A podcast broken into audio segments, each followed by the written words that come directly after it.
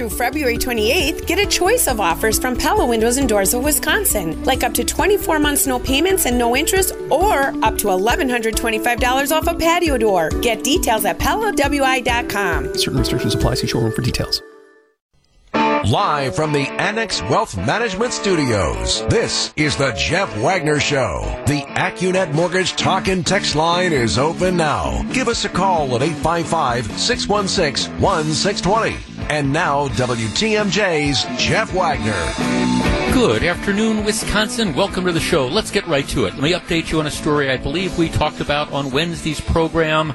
Well, remember there used to there was an old movie that came out, and it was kind of a comedy movie, and it had a happy ending. It was called Revenge of the Nerds.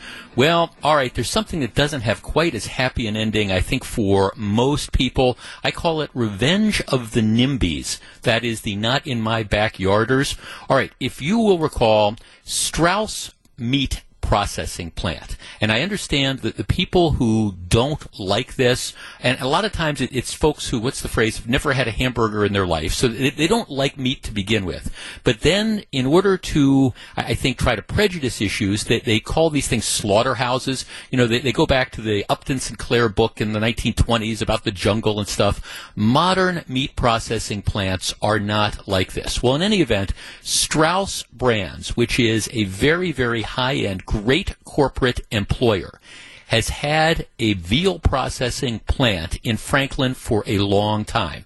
They have outgrown this. They need to expand. You will recall the story. And they're looking to build a new, larger facility. They want to put 73 million bucks into the facility. The when the facility first opens, they estimate it'll have 250 jobs, but they think ultimately that's going to increase to 500 jobs. And by the way, these are good family supporting jobs um, that pay on average fifty-four thousand bucks a year plus plus benefits. So these are this is a good employer. When this controversy first started a couple years ago, I made a point of actually driving down to the Strauss plant, and it's something that I think a lot of people never bother doing. And I'm here to tell you you, you drive down to the Strauss plant, you would not know it is a meat processing facility. You, you, you just wouldn't. This is a modern, state of the art facility. You could not distinguish this if they said, okay, pick out the Amazon warehouse, pick out the, you know, whatever, the, the industrial section. You, you wouldn't be able to pick this one and distinguish it from any of the other industrial buildings. All right, so Strauss needs to expand. You will recall the history of this. First, what they do is they want to move into the city of Milwaukee. City of Milwaukee can't can't get big employers to come in and locate for a variety of reasons. So Strauss says we'll locate at Century City, which is the old um, like Allis Chalmers, A.O. Smith area down there on, on Capitol Drive. Well, what happens is the alderman from the area kind of gets rolled by a couple neighbors. Oh, we don't want these slaughterhouses there. That, that's the phrase. And again, most people make this decision without recognizing what's involved, but but they throw up a stink. The alderman backs his support away, and Strauss says, "Okay, look." We, we, we don't want to go where we're not wanted. And if you, city of Milwaukee, decide that you can just pee away hundreds and hundreds of good paying jobs in an economically depressed area that can't find manufacturing businesses to move in, fine. So they decide we'll, we'll, back off. So then they go back to Franklin, where they have, like I said, been located forever. And they find this space in Franklin, vacant lot. They're going to buy and build on that. And again, you have the revenge of, of the NIMBYs. This is not Franklin proper. This is a handful, a relatively handful of, of people who decide not in our backyard. But a lot of them, by the way, they're, they're just people who don't like meat. Here, I'm looking at one of the pictures. Matter of fact, if you follow me on Twitter, it's at Jeff Wagner 620. It's got a link to some of the, the people that are out there, you know, that are protesting. And, and here's, here's why they don't like it. I'm reading some of the signs. Slaughterhouses are bad for animals, workers, community, and the planet. Um, let's see. No slaughterhouse. Increased crime. Increased crime because of the slaughterhouse. What's that all about? No devalued homes, environmental damage. All right, it, it's again, it's this craziness, but it's a fringe group that, has been out there, and they filed a lawsuit, and they got a Milwaukee County Circuit Judge to say, okay, I'm going to put this thing on hold. So yesterday there was a hearing. Last night there was a hearing in front of the one of the, the boards down there to discuss okay, where do we go from here? And I think what happened is Strauss brands surprised a lot of people because they showed up and they said, all right, look, th- th- actually, they sent a note. They said, fine, you know, you don't want us here. You know, you don't want us to build a facility. Fine, we won't. We'll find somewhere else. And of course, the big argument, when I talked about this the other day, I got some email from somebody, oh, you don't understand the facts, you don't get this, which typically to me means it's not that I don't understand the facts, it's that the person doesn't agree with me. Because, oh, it's more than just a slaughterhouse. Well, I'm, I'm looking at, I'm looking at the story on, t- on Channel 6, and again, I've got a link to this. Who wants to live next to a slaughterhouse? I don't want to live here. You know, okay, well, again, you, this is a, a sign of incredible ignorance that you think that this is a slaughterhouse like 1920s or whatever. But in any event, here, here's what happened. Um, Strauss Brands apparently just decided, fine, you don't want us, you NIMBYs, we'll move somewhere else. So I mean, they haven't said exactly what they're going to do, but but here's the bottom line. My guess is, all right, Franklin doesn't want them, so now they're going to be looking, and they will. It's not like they're not going to build their facility. I, I, mean, I'm sorry for the people who you know don't like meat. It's not like the rest of us are going to stop eating hamburgers and things like that. So what's going to happen is Strauss is going to take their money. They're going to take their 73 million dollar project. They're going to take their 250 to 500 well paying jobs with benefits, and they're going to go somewhere else. Maybe they'll be in Milwaukee County, maybe they'll be in Ozaukee County, maybe Kenosha, maybe Racine County. Who, who knows where they're going to go? But if you don't want them, that's fine. So you NIMBYs, you've won down in Franklin. But here's the point. Don't ever Nobody in Franklin should ever complain again if your property taxes increase, Never complain if you find that you cannot get other businesses to move in, especially industrial businesses, because they don't want to get the Strauss treatment. So it's fine. A, a victory for NIMBYs. Relatively small handful of protesters are going to get their way. Franklin's going to lose good paying jobs. They're going to lose over $70 million in economic development. And all I have to say about it is heavy sigh. Back with more in just a minute. This is Jeff Wagner, WTMJ. Jeff Wagner on WTMJ. Jeff, I'm a Franklin resident. I'm so disappointed in this huge loss to our economy. Don't people realize this could have lowered our taxes? Oh, but they don't care about that. Jeff, in South Milwaukee, there's a large industrial complex formerly occupied by Caterpillar or Bucyrus. I think that Strauss would fit in there perfectly. Well, they're, they're going to go somewhere, and hopefully they will stay in southeastern Wisconsin. So Franklin's loss is some other neighboring community's game gain. You, you would hate to see them leave the area. And again, I, I don't want to fault all you Franklin residents, but because I, I really do think that this is a very, very vocal minority who complained. But I mean, I understand, you know, where where um, where they're coming from another text. I'm living in Franklin too. I can't believe how much these protesters mess things up. Eh, uh, but I mean, I get it. Look, this is this is the attitude, and I, I kind of applaud Strauss Brands for having this. This is the attitude they took in Milwaukee, and I, I'm sure if I were their upper management, I'd be sitting there saying wait a second, we've got this state of the art facility. Anybody that would tour our facility or drive down here would never know that it's a slaughterhouse. But that's the phrase that the haters want to use. And, and so, but the idea is we want to spend $73 million. We want to bring all these jobs, and whether it's in the city of Milwaukee that desperately needs the jobs, or out in Franklin where we've been a great corporate citizen for forever, they don't want us fine.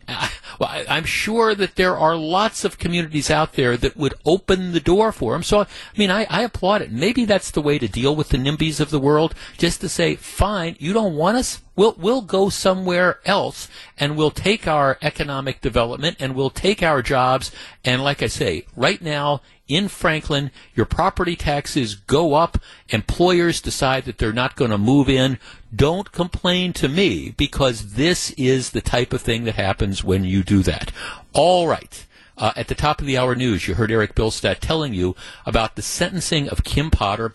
Kim Potter is the former Minnesota police officer who, on April 11th, shot a man. For those of you who haven't been following the story, here's the deal. She was a police officer for over 20 years. Okay, she and a trainee pull over a, a guy. Uh, his name is Dante, Daunte Wright because he had a blinker on in the wrong turn lane, expired tabs, and an air freshener hanging from his rearview mirror, which apparently is, is illegal in Minnesota. Minnesota.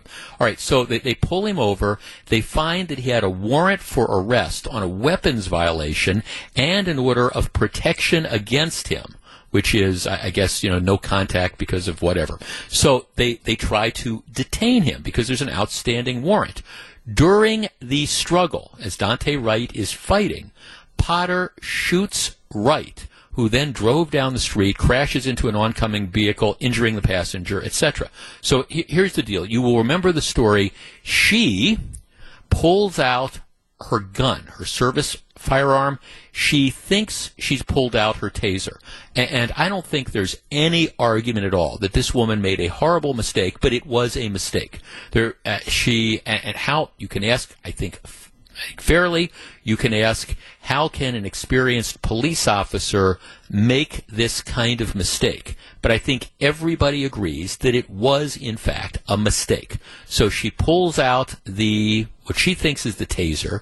The guy is resisting. She's screaming, taser, taser, taser. She pulls the trigger. Instead of a taser, it, it's, it's a gun. And she shoots the man and she ends up killing him. All right. So that, that's, that's what happened. I, there was not an intent to kill, there was an intent to tase, but nevertheless, this 49 year old veteran of the Minnesota, the Brooklyn Center Minnesota Police Force has killed somebody. She resigned two days later. She went to trial. She was convicted of first degree manslaughter in accordance with Minnesota law. She was looking at up to 15 years in prison. The judge today sentenced her to two years, which means she's been in prison. She's been in prison for about two months. Um, assuming good behavior, she will probably serve another 16 months. So she'll do a little bit less than, than two years, assuming good behavior. That was her sentence. The prosecutors had asked for a larger sentence because they felt that you know there were aggravating circumstances because she was a police officer and this damages public trust, etc. But she gets two years in prison. Our number 855-616-1620, which is the Accunet Mortgage talk and text line. Okay, let's let me ask you the Goldilocks question about this. Is this sentence too light? I mean, a 20 year old man is dead. Is it too heavy? She's an experienced police officer. Yes, she shot somebody, but she didn't intend to do it. It was a tragic mistake. Or is this sentence just about right? 855 616 1620. I'll tell you where I come down on this, and we will discuss in just a moment. Jeff Wagner on WTMJ. Here's what the sentencing judge says. She says, look, this is a cop who made a tragic mistake. She drew her firearm thinking it was a taser and ended up killing a young man. She never intended to hurt anyone. Her conduct cries out for a sentence significantly below the sentencing guidelines. She said this is an extremely difficult case. This is the judge, one of the saddest cases I've had in 20 years on the bench. Said I've got hundreds of hundreds of letters on her behalf that paint a portrait of a woman who touched a lot of people in a good way. So if we're asking the Goldilocks question to harsh to light or just about right? I think it's just about right. I, I, I do. I mean, it was a mistake and it was just a pure how you can do it I, I, don't know and somebody's dead. So there needs to be some accountability. But what do you get by putting this woman in in jail for five years or for 10 years or 15 what interest is it served by society? Is it going to deter other police officers from making a mistake? Because this was a mistake. Is it going to send a message? Do you need to punish her anymore? Her career is over. She's never going to be a law enforcement person again. Now but does she need to do some time? Yeah yeah, I think this is just about right. 855 616 1620. Gianni and Montello, good afternoon. Good afternoon, Jeff. A, a great topic. Listen, I, am aware of this case and I've been following it.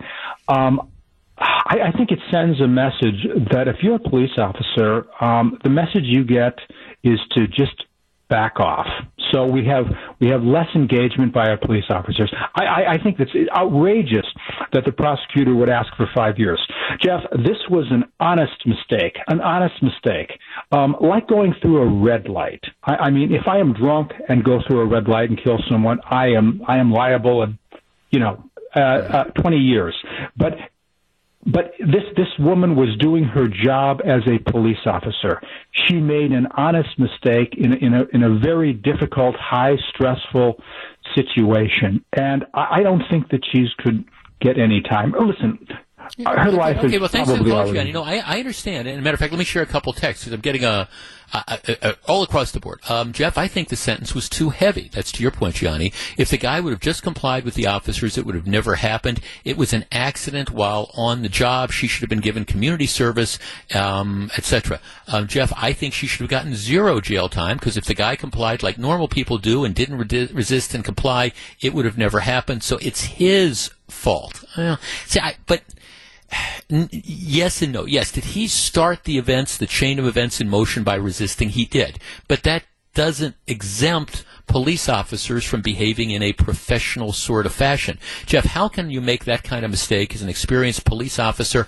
I think the sentence is far too light. She should get at least 10 years. A man is dead, she needs to pay. Well, I don't buy that. I, I mean, yes, a man is dead, and yes, she needs to be held accountable, but what what do you gain by putting this particular woman in jail for for 10 years. Jeff, I'd say it's just about right. It was an accident, and if the victim would have cooperated, he would have never been killed. Um, Jeff, it's sad that a 20 year old is dead, but let's remember everything that led up to the officer's action. I mean, yeah, that's that's the case. I guess I look at all this and, and I say, all right, there needs to be a degree of accountability, no question about it. Two years it sends a message. First of all, it punishes her. Secondly, it sends a message that people need to be more careful. But I don't know what the deterrent value is to something like this because, like I say, it, it was a it was a mistake. How it could happen, don't know, but it ended up doing it. I think in this case, the Goldilocks question: too light, too heavy, or just about right. I think it was just about right. This is Jeff Wagner on WTMJ. This week's sponsor for the Wagner Home Improvement Showcase, presented by Great Midwest Bank, is Pella Windows and Doors of Wisconsin. Contact them at 920-291-3800 or visit PellaWI.com to learn more about the Pella Promise and to set up a free consultation. That's Pella Windows and Doors of Wisconsin. Pella now, pay later. All right this story is now getting national attention, even though it happened a little while ago, and it, it raises all sorts of issue, issues about the cancel, cancel culture and snowflakes in academia and all these things. So it it it starts with a law school professor. His name is Jason Kilborn, and he's a professor at the University of Illinois at Chicago. It's the John Marshall Law School, um, which isn't it's it's a law school. Don't mean to diminish people who came out of John Marshall, but it, it wouldn't be like an Ivy League school or anything like that. The guy teaches civil procedure. Now let me explain what civil procedure is. Civil procedure is a class that I, I think at most law schools, if not all, eh, first year law students have to take it. And civil procedure teaches you the, the basics of the, the court system. Who is a plaintiff? Who is a defendant? How do you start a lawsuit? Where do you start the lawsuit? What is the appropriate venue? How do you begin the lawsuit? How do you serve a summons? You know, all, what are the rules that apply to that? And then it, it goes through, again, procedural matters. After you start the lawsuit, you know, what, what happens? Let's focus on discovery. Discovery is the process in a lawsuit where the other side, you get to do a number of things. Maybe you will depose people. Um, maybe you will send out interrogatories, which are like written questions. But anyhow, you get civil procedure is exactly what it sounds like. It is a basic introduction to the procedures that you use and what you have to do and what you don't have to do when you're involved in, in litigation. So that's it. So um, as part of the law school final his final exam. He's apparently been using these problems for, for years. So this isn't just something that he came up with. And, and what typically happens in these law school exams, and they're, they're written, and what will happen is he'll, you, you come up, you give out a fact situation, fact scenario, and then you ask a question, and then you, you follow that up, and you use a different uh, fact. You using that same fact situation, you you maybe ask a different question or something like like that, or assume this happened. What would be the appropriate response? Okay, so that's kind of the background. And again, he's been using this question for years without any sort of problem at all.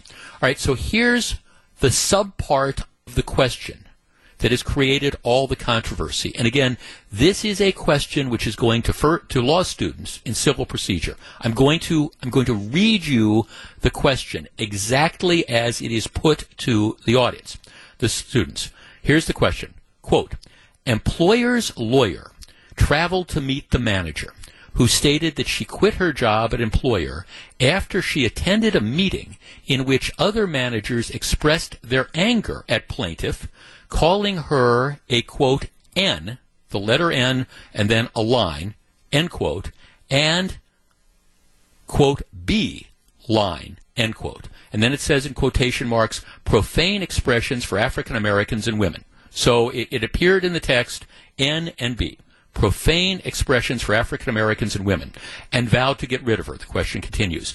Later, plaintiff's lawyer served an interrogatory demanding the identity and location of any person with any information related to the termination of plaintiff's employment at employer or potential discrimination against plaintiff by employer or any other agent of employer. Can employer identify the former manager but properly withhold her location as this is the product of significant amount of work and expense by employer's attorney? I don't quite understand what they're are asking, but because I haven't seen the other questions. But that's not what the controversy is. The controversy is in the fact situation that is presented to the law students. The person who is suing is alleging that she attended this meeting and that people at the meeting called her a quote N and a B. And, and that, that's what's in there. Okay, it doesn't have those words. We know what the words are. It, doesn't have them, but the allegation is this is what she was called, and then it goes on to ask a, question about again civil procedure. What's she entitled to in discovery? The law professor has been asking this question. This is not new. It, it, it appeared on his exams for years. Never created a controversy till one student of color goes in and complains to the dean of the law school saying that he or she, I'm not sure which, was just offended and was appalled that this question would include a reference in this fashion. Okay. And the argument is that, at least for some students, it created a momentous distraction and caused unnecessary distress and anxiety for those taking the exams. All right. 855 616 1620. The professor has been suspended for a year. And now there is questions about whether he will ever teach again.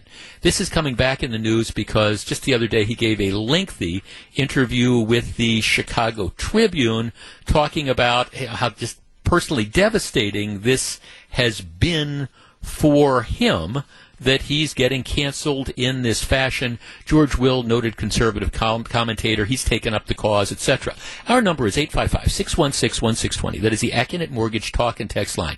Okay, that, that's that's I think a, a fair summary of this. He did not use those words, but he's creating a scenario where somebody in his fact situation on this law school class, somebody has been fired because they use these words, and he doesn't even put them in print. They use these words in reference to a manager. She's now quit. She started a lawsuit. 855 616 1620. That's the Accunet Mortgage talk and text line. all right, have we now gotten to the point where we, well, I guess let me just ask this. Does he deserve to be disciplined? Is this culturally insensitive? And what does it say for the would-be lawyers out there who are now saying, gosh, th- this was a momentous distraction.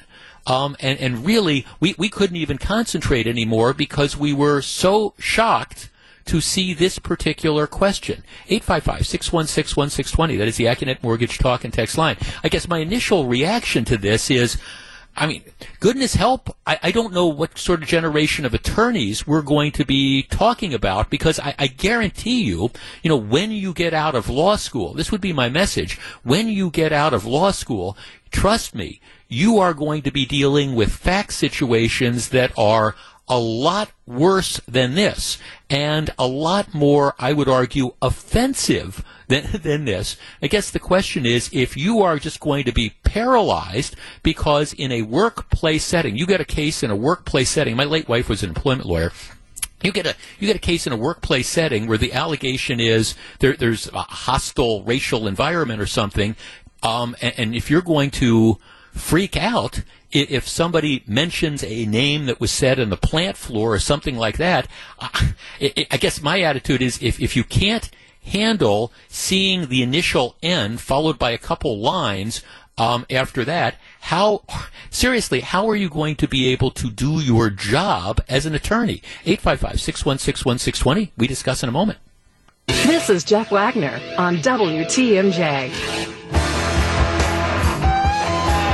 855-616-1620. Now look, th- this isn't a conversation we're having about whether or not it, we, we should be teaching uh, I don't know. We should let it be people let read the, To Kill a Mockingbird in in a high school class because of some of the language that's there, or whether or not we should have you know Huckleberry Finn or Tom Sawyer taught in a high school class because of some of the language that appears in, in the books. This is a story about a law school professor who, in a civil procedure exam to law school students, is crafting a civil procedure question about a lawsuit that's being filed by someone who alleges that they uh, effectively had to quit because they were called all the, these horrible names.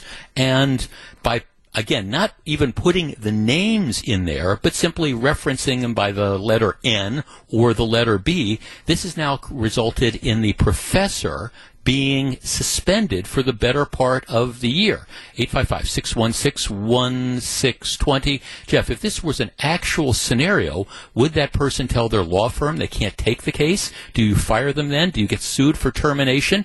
Well, that, see, that, that's the, the whole situation. Jeff, I don't understand how they're supposed to learn. Jeff, oh boy, if this is something that drives someone to a safe space or mortally offends them, they will be in for a rude awakening in the real world world. Help us all? Well, I, I think that's the, the situation. Jeff, I feel if the dean of the law school should have told the kid that if they can't handle something like this in that context, and again, context is, is important.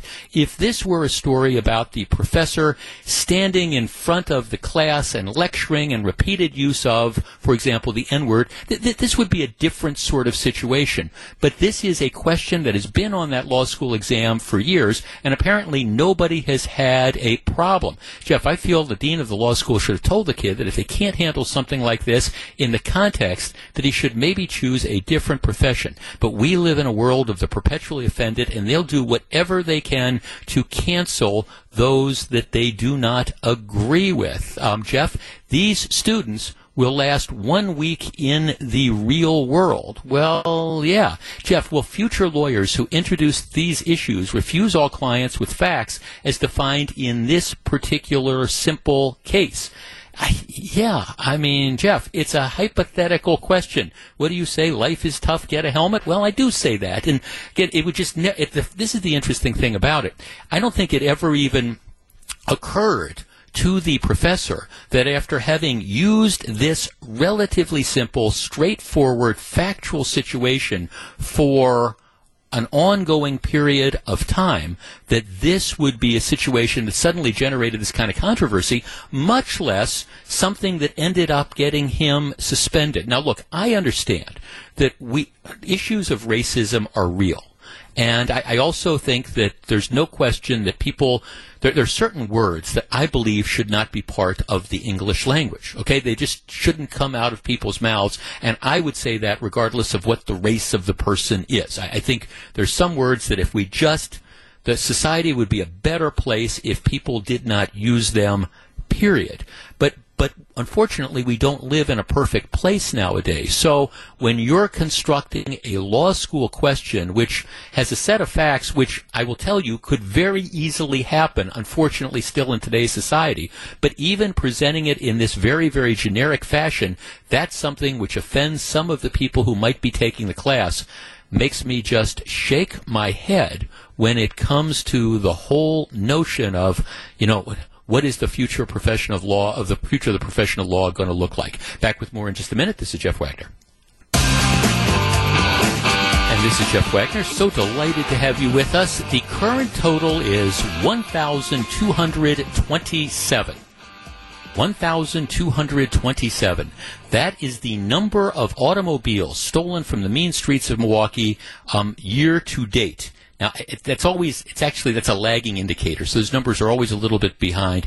But to give you an apples to apples comparison, this time last year, according to the police department, there were 1,164 cars stolen. So uh, about 60 cars more stolen this year than last year. And for those keeping track, last year, all time record, 10,481 cars stolen. So even though January and February, winter around here tends to be lower crime normally. We're, we're still they're still ahead of the pace. You know, once summer comes along, then, then look out. But they're still ahead of the pace on car thefts. We're averaging about 25 cars stolen a, a day. And I know I talk a lot about this, and I know sometimes people just kind of their eyes gloss over on this because they say, what's the big deal? You know, a lot of people have insurance, so who cares? Your car gets stolen. It's a little bit of an inconvenience. Why do we dwell on this? Let me share an email I received from one of our listeners. Jeff, thanks for continuing to bring up the car theft issue in Milwaukee.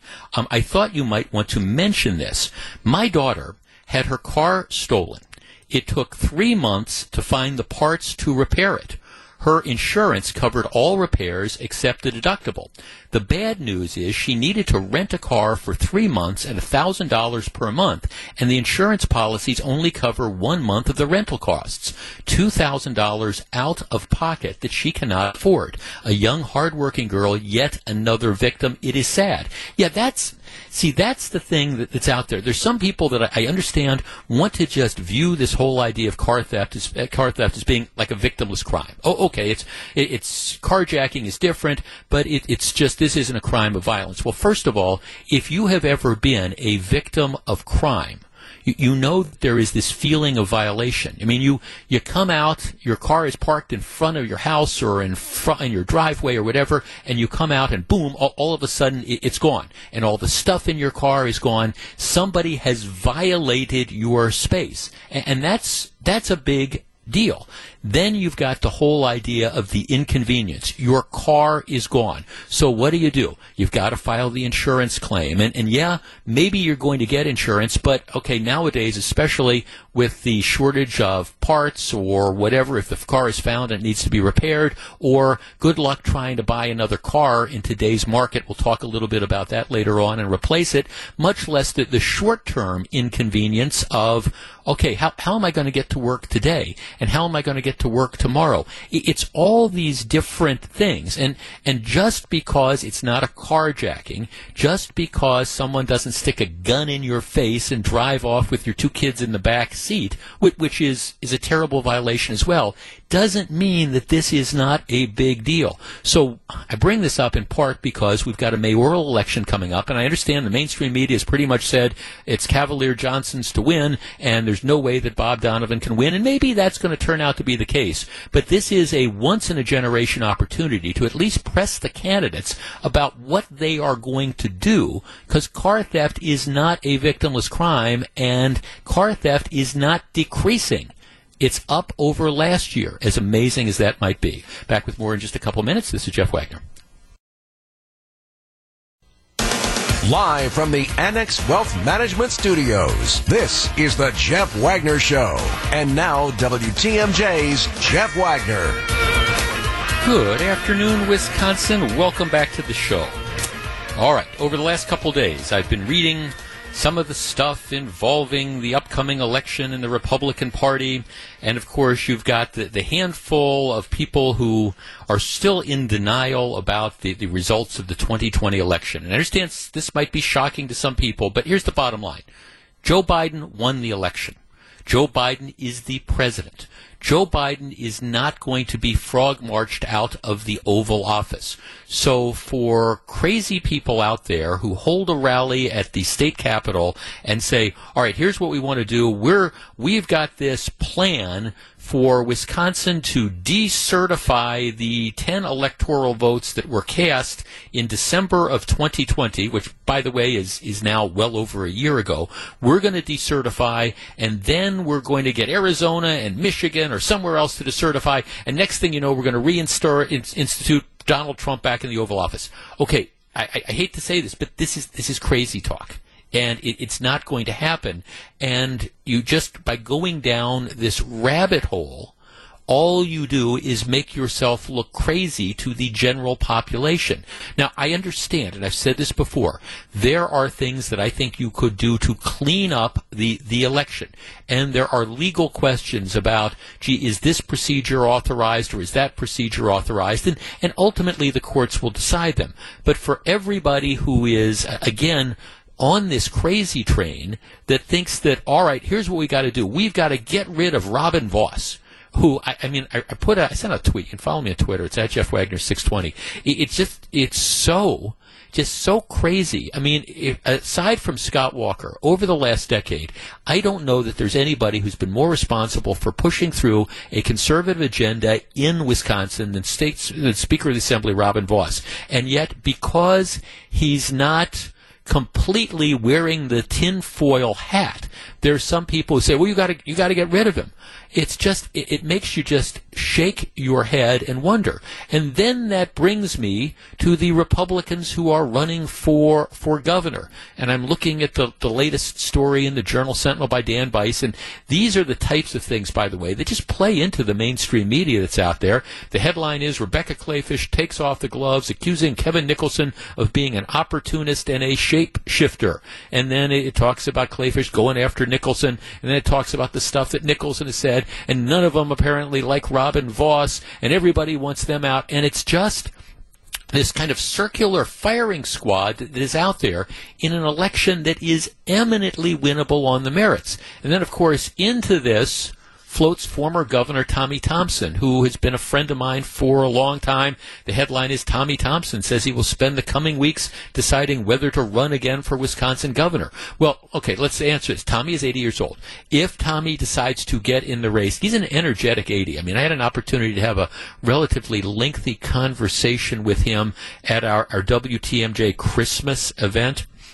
Um, in November, and I'm, I'm here to tell you. I mean, he's he, he, he is extremely energetic. I guess the question becomes at a certain point in time in your life, do you want to do that again? I mean, do you have a real calling? Do you say, okay, I, I want to go back into that, the meat grinder of, again, public life and that? If Tommy Thompson win, runs, he wins the Republican nomination. If Tommy Thompson wins the Republican nomination, he, he's elected governor.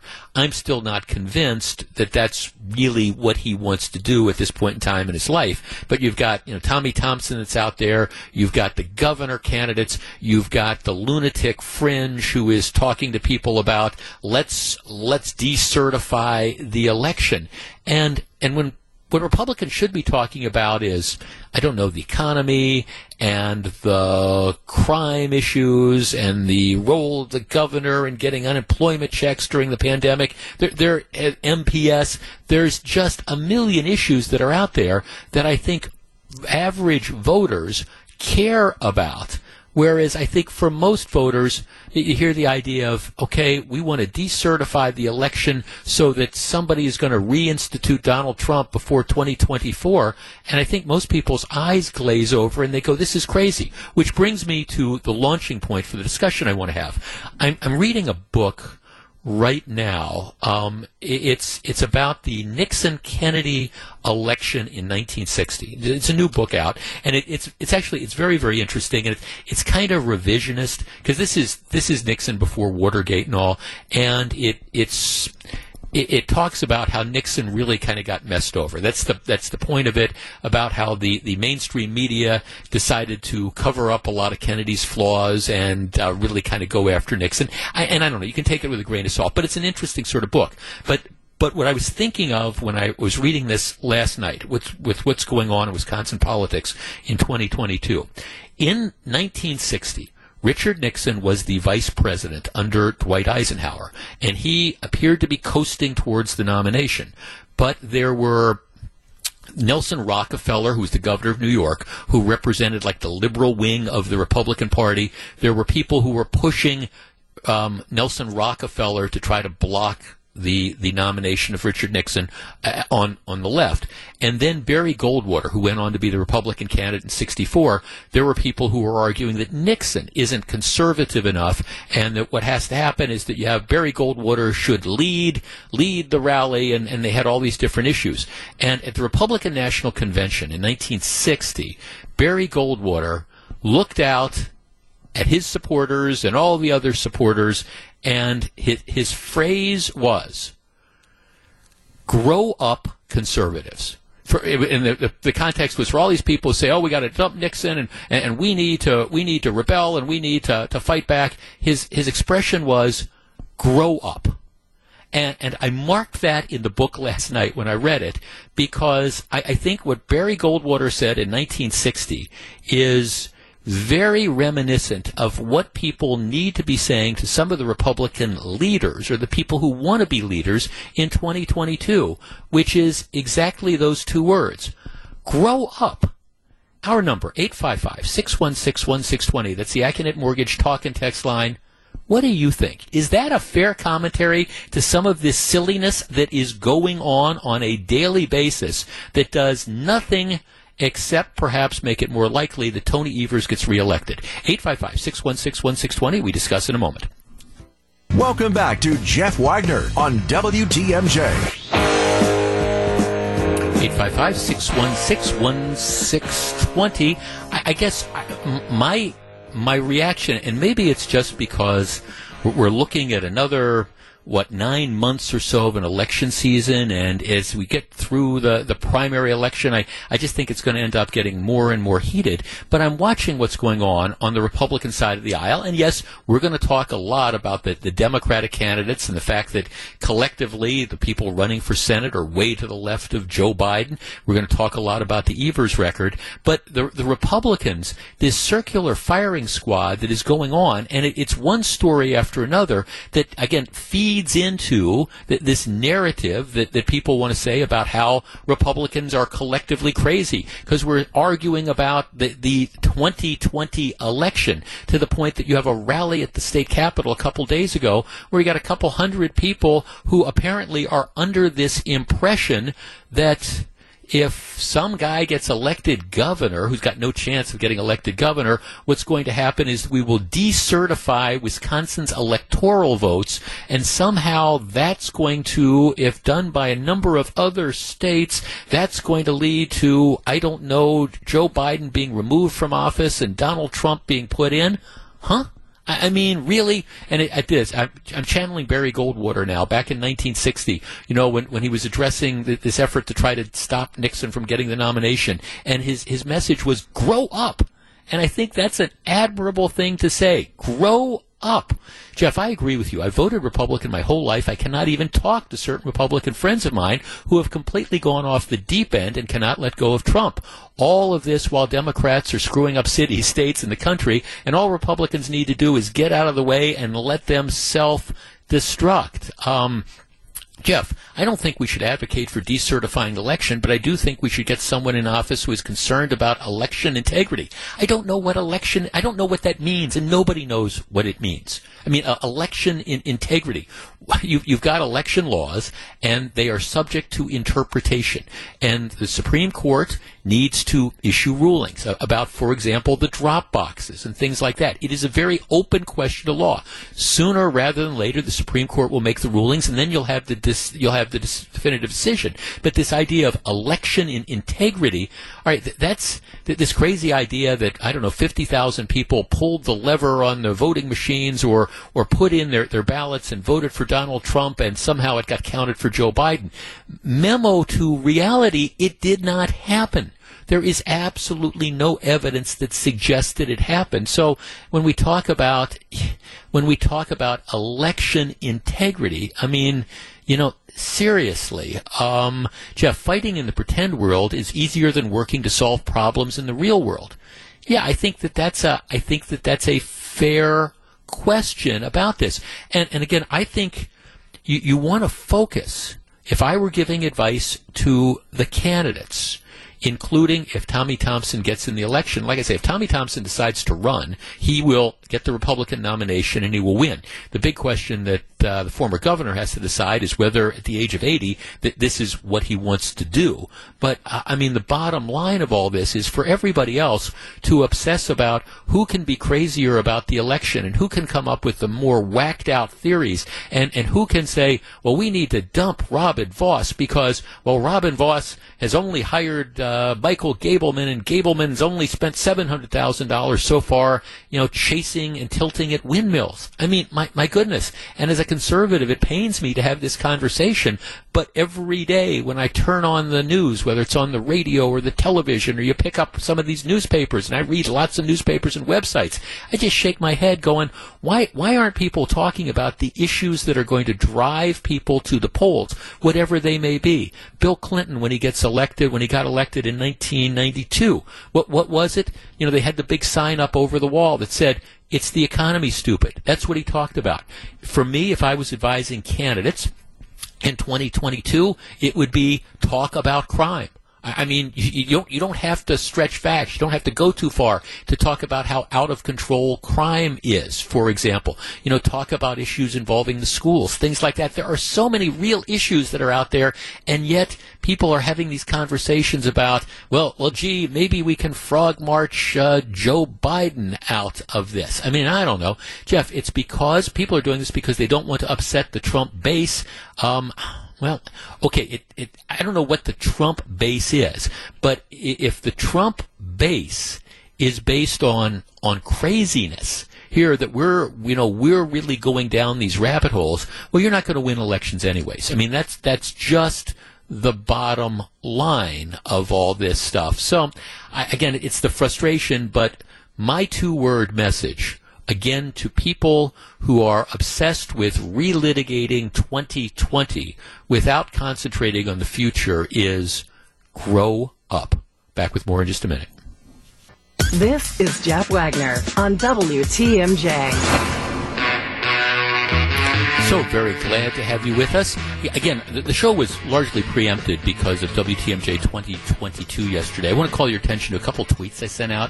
You can follow me on Twitter. It's at Jeff Wagner 620. Very interesting stories. First of all, on, on the positive note, Solly's restaurant, Solly's Coffee Shop, which has been there for forever. I mean, I, it's in Glendale. It's on Port Washington Road, just south of Hampton. And as somebody who grew up in Glendale and as a child of the 70s, I've been going there, you know, since I, I was a kid. The owner, Glenn Fieber, is a friend.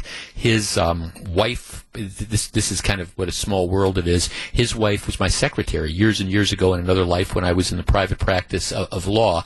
Um, I've done a lot of stuff with Glenn. He's very active in Vietnam Veterans Group and stuff. And in any event, Solly's Restaurant um, has been recognized as a James Boer, James Beard Foundation award winner, and that kind of is it's like the Super Bowl for for restaurants, and it's an incredible accomplishment. And I, I sent out a tweet on this, but I just want to mention publicly how, how, great that is. And if you get a chance, you know, stop by and they they still serve. They make the vanilla milkshakes, and they still serve them in those metal containers, and and then you pour them into a glass. Be careful when you're doing that. And and the cheeseburgers and stuff. I mean, two cheeseburgers. It's going to clog your arteries, but I'm going to tell you, it's absolutely totally worth it. So a special congratulations to Solly's uh, Grill, which has been, like I say, around forever. James Beard Foundation Award winner is incredibly cool. Secondly, uh, the the guy who was shot um, at the George Webb's restaurant a couple weeks ago.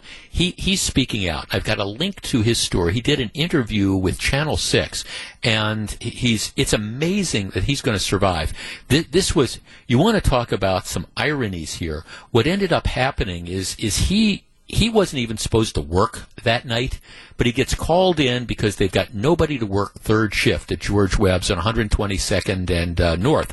So he, he goes in to work. He's the only waiter, and, and they're busy for some reason late at night. And so they're, they're doing their best to keep up. But you've got these four customers who are extremely unhappy that the food is, is coming out slowly, and they say, We ordered a hamburger and you didn't bring us our hamburger, etc. So they're, they're asked to leave because they're creating disturbance. These two women, instead of leaving, one punches the guy, knocks him down, the other one pulls out a gun and shoots him at close to point blank range in the face. Now they're both in jail on hundred thousand dollars bail, but it's a, just a fascinating story as the young man's talking about, and he's he, he's still got the bullet lodged in the back of his neck. I don't know if they're ever going to be able to get that out, but he's not paralyzed. They think he's going to largely recover, if not fully recover. But it's an interesting story if you want to check it out. And uh, again, you, you got to be thinking wow, all, all, I did was agree to pick up an extra shift. I wasn't even scheduled to work that night, and all this happened. Welcome back to Jeff Wagner on WTMJ. So very glad to have you with us. Well, one of my frustrations over the last couple of years has been the idea that as crime has gotten worse and worse, nobody's been willing to step up and do anything about it. Eh, you know, every time there's a, a reckless driving incident where somebody dies at an intersection, you know, we, we have a lot of the politicians that gather and everybody I- expresses their unhappiness and their dismay, and that's all appropriate, but nobody does anything because, in part, I think they're afraid, some of the politicians are afraid to upset their constituents because, well, I, I don't know. But the bottom line is, I've believed for the longest time that the general public is so far far ahead of where the political chattering class is when it comes to matters of law enforcement and holding people accountable that, that it's not even funny. That's starting to change a little bit. And we discussed this a couple weeks ago, but, but now it's starting apparently to become a reality. The Milwaukee Fire and Police Commission, which has been just a dumpster fire for the longest time, has a bunch of new members on it, and apparently they're at least starting to take the idea of public safety a little bit more serious.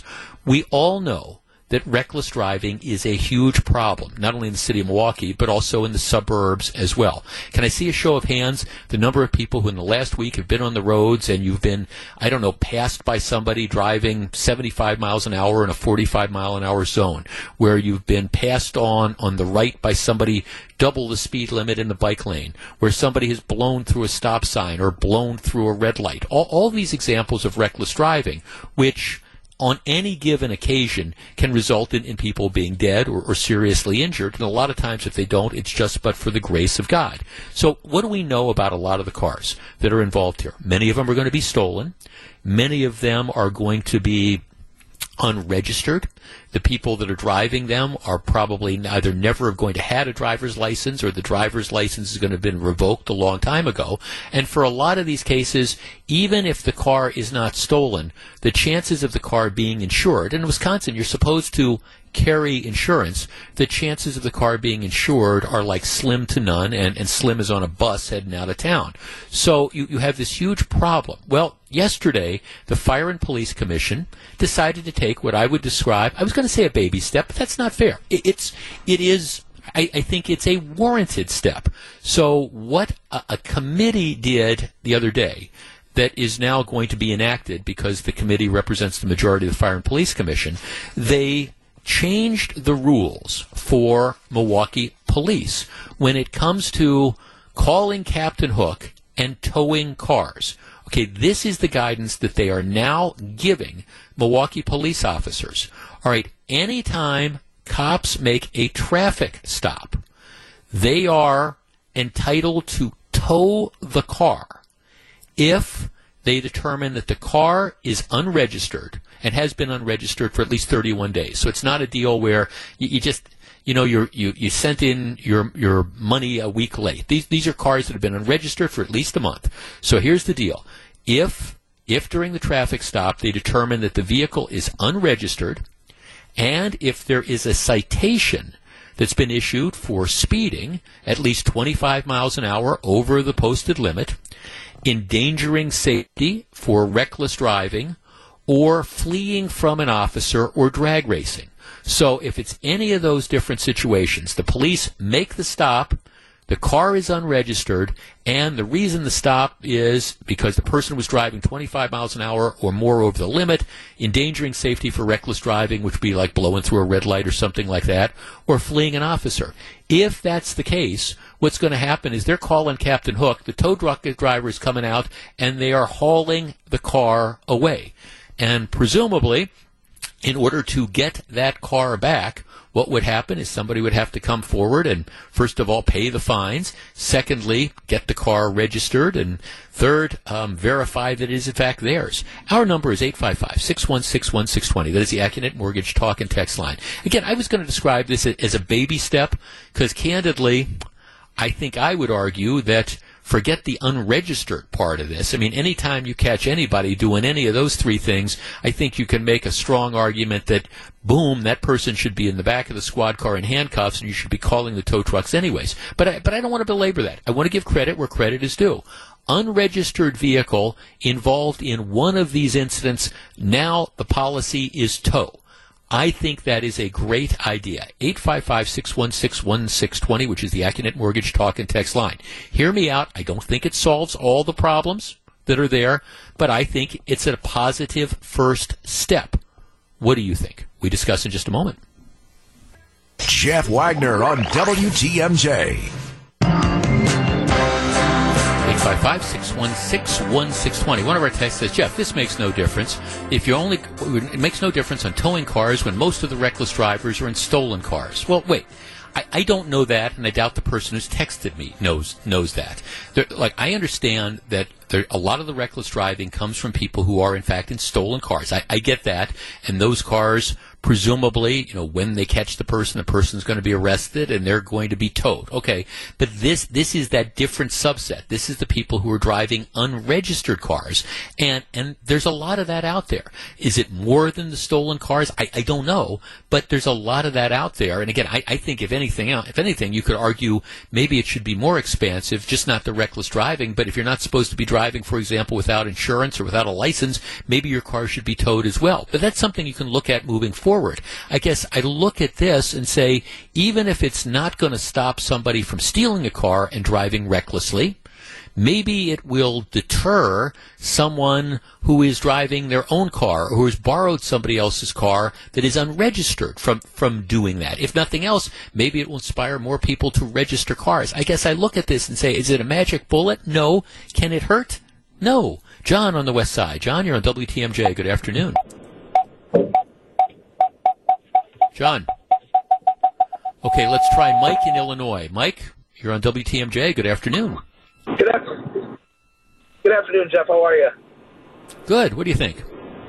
Jeff, I Yeah, think it's an excellent idea because, uh, in my opinion, yes. You there? Yeah, go ahead. You're on the air. Hello? Okay. Mike, thanks for the call. I'm sorry. Were you there, Mike? Okay, we lost Mike there. 855-616-1620, which is the Accunet Mortgage talk and text line. Um, Jeff, when I was 19, I drove with a suspended license, was involved in a car accident. Fortunately, no one was injured but me. I was ordered to pay restitution for the damages caused, went to jail for 10 days. I learned a lot. Well, yeah. Jeff, great idea. However, who is paying to have the vehicles towed? Well, what's going to happen is it's like any time you get your vehicle towed, that the city comes out, they'll have a deal with the tow truck operators, they'll hook the car up, they'll take it back to the impound lot, and then if you want to get that car back, what's going to happen is you're going to have to pay the towing cost, etc. So ultimately, what's going to happen is the owner of the unregistered car is going to have to pay for it. And again, I, I some people are saying, well, this isn't going to stop that, or it's not going to stop that. It, it's look, it's it's not. It's not perfect. I, I understand that because the problem with reckless driving involves a whole myriad of different problems. Uh, but at the same time, I just I don't see a downside to this. If you're driving an unregistered vehicle and you blow through a red light, um, you know, going 40 miles an hour over the speed limit, or you lead the police on a high speed chase, I see no reason in God's green earth if why you know they should just put you back in that car and, and, and send you on your way. Jeff, I think this is a great first step. I watched the TV show Parking Wars. They boot vehicles with outstanding tickets and then they tow them away. Jeff, one of the members of the Fire and Police Commission voted against towing unregistered cars, saying punitive measures won't fix the problem. Does that make any sense? No, no, that, that makes no sense at all. Punitive measures won't fix the problem. Okay. Um, and again, but this is, you have to understand, this is part of the philosophy that, that people have been dealing with and that unfortunately has pervaded urban areas in general and Milwaukee in particular, that we, we don't want to be punitive. Oh my gosh, you've just driven, you've led the police on a high speed chase in an unregistered vehicle. Heaven forbid that we're going to, you know, tow the car and, and make you, if it's your car, have to come in and pay to get it back, or the owner of the car come to have to pay to get it back. Oh, heaven forbid that that's punitive. Well, okay, I, I want a little bit of punitive because I want to discourage people from being out on the road and driving 80 miles an hour, blowing through a red light, leading the police on a high speed chase, and inevitably, when they run through the red light, sooner or later they're going to lose control of the car, go airborne, hit and kill people. I mean, why not? Jeff, people respond to action. If they can't drive their car, they can't drive it recklessly. Um, yeah, I, I think it, it's that simple. Um, Andy in West Bend says, Jeff, it's a no-brainer. The state of Wisconsin should enact this law as a statewide law. Jeff, it won't solve the problem completely, but it's a big step. Only problem is they will need a larger impound lot. Well, yeah, that, that's that's all it. And again, I think one of the frustrations you see it is oftentimes what ends up happening is be- because you say it's not going to solve all the problems, and somebody would say, okay, well this this could create an issue here, this could create a, an issue there. It, it's well, what what about the stolen car? What about this? And that person's still going to be doing it, and and and I concede all of that. I concede that that's you know a, a possibility that's there, but but that doesn't mean you don't do it in an effort to at least impose some sort of consequence. Rich in Richfield says, Jeff, of course, you take the vehicle away, absolutely. Well, I think that's the case as well. Jeff, at least there's some sort of consequence. I think that would be a good start. I do as well. Francis in Germantown. Francis, you're on WTMJ. Good afternoon. Yeah, Jeff. Uh, nice to speak to you. You know, Jeff, it's not. I've been driving in Milwaukee for like 36 years as a delivery driver with my business. And it's not just the young people stealing the cars. I see people 50s, 60s, some in the early 70s blow through the stop signs, blow through the arterial lights. They just don't care. I mean, 145, they can be going 100 miles an hour, fly by me. It's just, it's like a war zone. And I wanted to get your opinion on what you think on some of the side streets, the ones like on Grantosa Villard, where you get on the expressway they blow through there nonstop. Multiple accidents. Poles have been taken down left and right. What about putting these speed bumps? You can't do it, I know, on our regular streets because you got to have the flow of traffic. What about putting these speed bumps where you know at the end of these streets that lead across the major streets that people blow through to put the speed bump there? They have to stop yeah. anyways for the stop sign. What's the difference if they roll over the speed bump to stop? You'd probably stop some of these intersections that are major accidents that are just cross ones, not red lights, but regular stop Right. signs. No, Francis, thanks for the call. And, and, you know, interestingly enough, the acting mayor, Cavalier Johnson, you know, announced a proposal. I think it was yesterday that what they want to do is they want to spend like between eight and nine million dollars um, in in various parts of the city for what they're time they're talking about like improved roads, bike lanes, and things like you were discussing in a few of the areas. For example. Um, you know, Capital Drive is just unfortunately. I mean, Capital Drive is just crazy, and this. I'm you're talking to somebody who drives Capital Drive occasionally, and whenever we're talking about reckless driving situations, it seems like it's almost ca- always Capital Drive. But what they're looking at is they're they're talking about some improvements to the streets, and I don't know if it's specifically speed bumps, but it's going to be things like okay, narrowing the- the streets and maybe putting in bike lanes and putting in some boulevard areas and things like that that make it, I think, more difficult to get up to high rates of, of speed. And again, I don't know that this is a silver bullet because the truth is, I guess on the one hand, if you've got somebody who's driving a stolen or an unregistered car or whatever and decides they want to flee from the police, I, I, don't know that putting in things that would calm traffic or stuff like that is necessarily going to stop them from doing it. But I guess I look at this and I say, I, I don't think it's a bad idea. I think everything has to be on the table. And if you can change traffic flow to make it more difficult for perhaps for people to get up to 80 or 90 miles an hour or something like that. I, I'm all in favor of that as well. So I think you have to have a multi-pronged approach to this. But going back and circling back to where we started from, I, I got to tell you, I, I think part of that multi-prong approach is getting more serious with the people that do it. And if that means calling Captain Hook and hauling away the car, I say call Captain Hook, haul away the car. Back with more in just a minute. This is Jeff Wagner, WTMJ. This is Jeff Wagner. So glad to have you with us. Well, good news and bad news. Let's start with the bad news. Uh, Major League Baseball has just announced today that spring training games are canceled until at least March 5th. For those of you who've been keeping score at home, uh, the owners locked out the players because they, they don't want to have the players go on strike later on. So there's a lockout. Nothing's been going on with baseball. Spring training is supposed to, to get underway. It has not gotten underway. And now you're in a situation where spring training baseball games canceled until at least March 5th.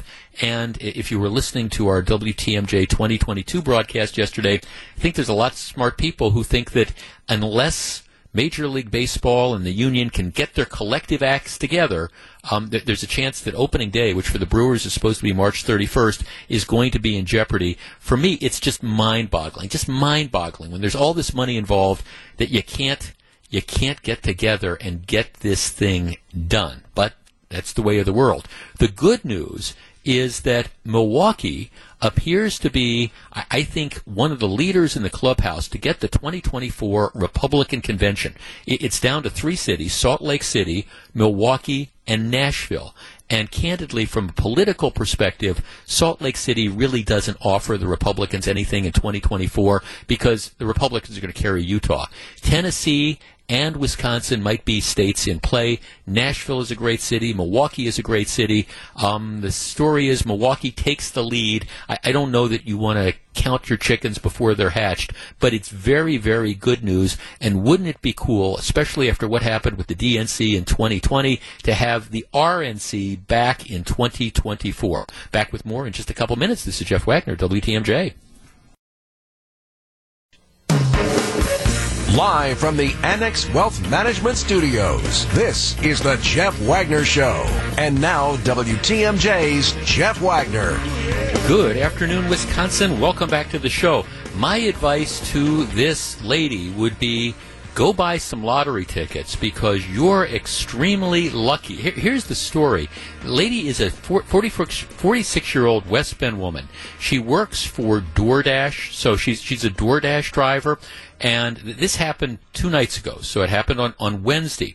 Apparently, um, she's working as a pizza delivery person, and so there's a guy in in Barton, the town of Barton, which is just a little bit to the north of West Bend, and he calls to order a pizza.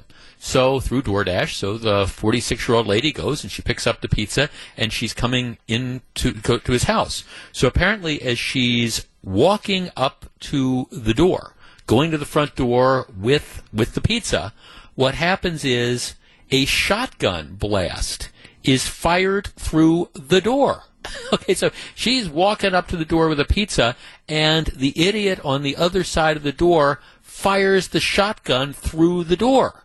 Oh, okay, now this nothing good can happen of this. Okay, nothing absolutely good can come of this, but by grace of God, the, the lady is not injured. But as the police say, she flees. No, no kidding. Presumably taking the pizza with her, but she flees. And the guy shoots a shotgun blast through the door. She immediately calls nine one one. Um, the cops show up. Big old hole in the front door. Uh, they ask um, the the guy at the house what's going on. He says, "Well, yeah, I, I had ordered the pizza, and I quote accidentally fired the shotgun." um, upon the driver, driver's arrival. I accidentally fired the shotgun. How do you accidentally fire a shotgun through the door? I ask rhetorically. Washington County Sheriff's detectives executed a search warrant on the house early Thursday morning, collected evidence. Suspect will face several felony charges, including first degree recklessly endangering safety, you think, felony bail jumping, there you go. And operating a firearm while intoxicated. Okay, this, this is probably a call for Wagner's Rule of Life number nine, which is if you get yourself blind drunk, don't pull out the loaded shotgun because once again nothing good can happen from this. Uh, the authorities say we are thankful the victim is physically okay. However our thoughts go out to her as she processes the traumatic event that could have easily resulted in tragedy. The suspect's recent pattern of behavior is extremely concerning. No kidding. And we are working diligently to uncover how this could have occurred and hold him accountable. Well i, I agree with all of that and it, it's just there but for the grace of God, you know, go I. And again, from my perspective, for the 46 year old DoorDash delivery driver who had the guy shoot through the door at her when she was arriving, um, very, very lucky. That's a positive thing. My advice is go play Powerball because this this may in fact be your your lucky week. No question about it. All right, we, we had this at the top of the hour news. I am curious as to how you react to it. it it's it was inevitable but it is it has happened. Governor Tony Evers has apparently signed an agreement with the Forest County Potawatomi to allow them to offer sports betting at their casinos, including the big casino that is in downtown Milwaukee. It, it's not a done deal, but it's almost a done deal. What happens is once you make the deal, it's got to go to the Department of Interior for approval, and they have a 40 day window that they look at it. But given the fact that Oneida cut a similar deal and, and was allowed to have it approved. I, I, can't imagine that the Department of Interior is going to object to it. Potawatomi say they hope to open a sports book venue by the end of the year. Now, for people who are, are keeping score at home, the Potawatomi had a race book where you could go and, and bet on, on horse racing um, as a matter of fact, I, I knew several of the people that, that work there. That closed when the hotel essentially closed because of the pandemic. I want to say March or April of 2020. And I, I don't, I think I'm correct when I say that the race book has not reopened since then. My guess, and it's just a guess, but it's probably an educated guess, is that when when the sports betting is approved, what you're going to see is you'll see this reopen and you'll have the race book there so people can bet on horse racing, but you'll also be able to, to bet on on ball games. The rule is that you can't, I think, bet on Wisconsin uh, college teams, but otherwise you, you can you can pretty much bet. So just like you could go to a Oneida and bet, just like you can go to Illinois and bet, just like you can go to Las Vegas and bet. Now you will be able to go to Potawatomi Casino in Milwaukee once this, again, sportsbook opens up and place all sorts of, of bets. This, this is, of course, the, the big thing. It is the latest trend. It always used to be that for gambling, you pretty much had to do it in, in Las Vegas. Now that's changed dramatically. I'm just looking at one of the stories here. Um, in the states that have opened up for sports betting since 2018, Pennsylvania has taken in $144 million in tax revenue. New Jersey, 139 million in tax revenue. Illinois, 47 million in tax revenue. Now, my guess is that Wisconsin at least at this stage, isn't going to generate close to that much in tax revenue as a result of this. But Wisconsin citizens who want to bet on sporting events now aren't going to have to drive to Illinois to, to do it. Our number is 855 616 1620. That's the Accunet Mortgage talk and text line. Is this a good thing or a bad thing? Is it time to recognize that, look, sports betting is here to stay? And as a matter of fact, more and more of the professional leagues have, have now gotten financially in bed with the with sports betting to the point that you turn on ESPN nowadays and, and, you've got shows that are dedicated to I don't know what the line is and whether teams are going to cover and things like that. So now that the leagues have themselves recognized there's this huge revenue generating sort of thing. I was watching golf the other day for goodness sakes, the golf tournament the other day and and they were showing think it was on the Golf Channel. They were showing, you know, the odds. It was the Phoenix Open, and they were showing the, the odds that you, you had. Okay, if you if you bet on so and so, you know, right now this is the odds that you can get. You know, if you bet on him, and maybe those odds will change in a little bit. 855-616-1620. Is this a good thing that we are now? opening the door even wider to sports betting in Wisconsin. 855 616 1620. We discuss in a moment. You're listening to Jeff Wagner on WTMJ. 855 616 1620. All right, the breaking news today is Governor Evers has signed an agreement with Potawatomi to allow them to offer sports betting at their casinos, particularly the, the, casino in Milwaukee. This follows an agreement that they cut a while back with the Oneidas to allow them to offer sports betting, and they do that now in, in Green Bay.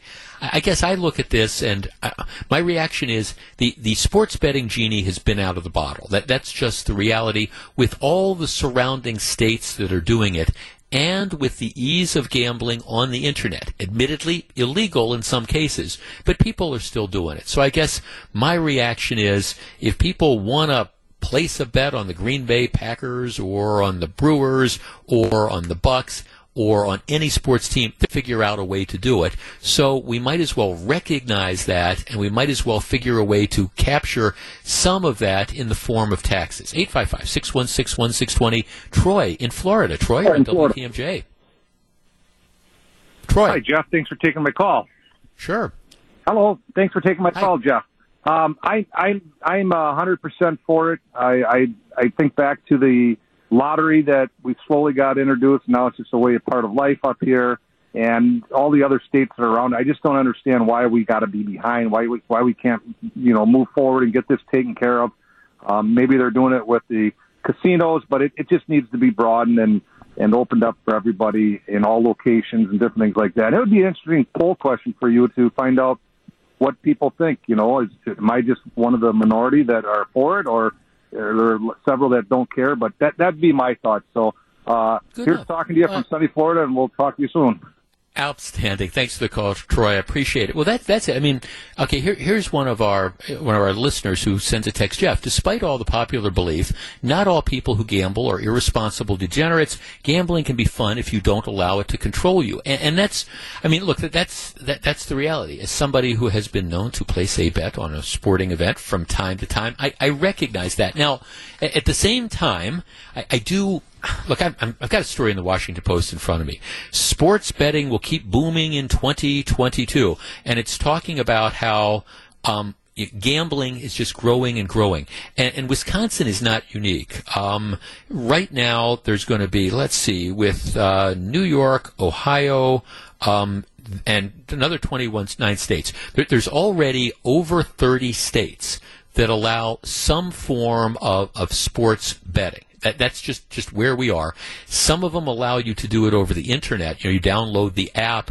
Others, you know, you actually have to physically go into the casino and place bets. So, I mean, I don't, but, so again, that's why I say the genie here is out of the bottle when it comes to this.